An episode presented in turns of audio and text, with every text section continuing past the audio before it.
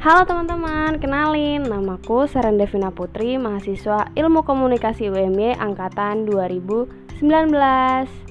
Sekarang kalian lagi dengerin podcast episode kedua aku nih. Selamat datang.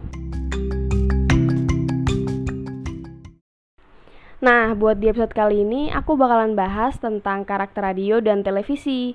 Tapi sebelum kita masuk ke karakter radio dan televisi itu, kita harus tahu dulu nih, apa sih perbedaan radio dan televisi?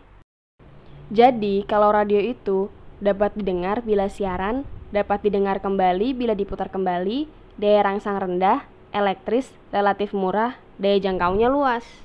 Sedangkan kalau televisi itu dapat didengar dan dilihat bila ada siaran, dapat dilihat dan didengar kembali bila diputar kembali.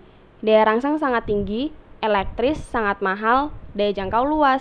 Dari sini bisa kelihatan kan di mana perbedaannya. Udah jelas banget loh. Oke, karena tadi kita udah bahas perbedaan radio dan televisi, sekarang kita bakal masuk nih ke topik yang kalian tunggu-tunggu, yaitu karakter khas dari radio. Karakter khas dari radio itu ada apa aja sih?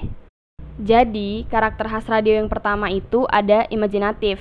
Maksudnya adalah Radio bersifat theater of mind, artinya radio mampu menciptakan gambar dalam pikiran pendengar melalui kekuatan kata dan suara.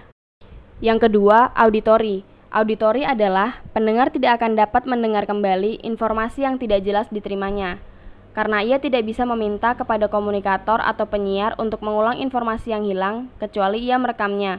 Dengan kata lain, pesan radio itu disusun secara singkat dan jelas. Yang ketiga, akrab atau intim. Jadi kita bisa dengerin radio itu sambil melakukan aktivitas lain. Yang keempat, identik dengan musik. Pasti kalian sering dong dengerin radio terus ada musik-musiknya gitu.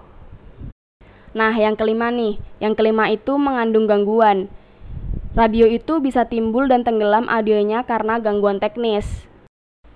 Ada juga nih karakter khas televisi. Karakter khas televisi yang pertama yaitu audiovisual.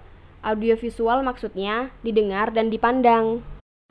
Yang kedua, berpikir dalam gambar. Ada dua tahap yang dilakukan dalam proses ini. Yang pertama, visualisasi, yaitu menerjemahkan kata-kata yang mengandung gagasan yang menjadi gambar-gambar.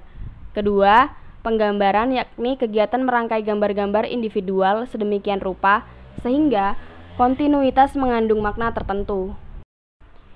Yang ketiga adalah pengoperasian cara kerja yang kompleks. Dalam pengoperasian cara kerja yang kompleks itu ada kekuatan televisi. Kekuatan televisi yang pertama yaitu detail, ada audio, ada juga visual. Yang kedua, daya rangsangan yang tinggi, ada informasi, iklan dan program. Yang ketiga, teknologi tinggi. Yang keempat, menggoda. Yang kelima, mudah ditiru. Yang keenam, jangkauan luas. Jadi skalanya itu nasional, regional, dan internasional.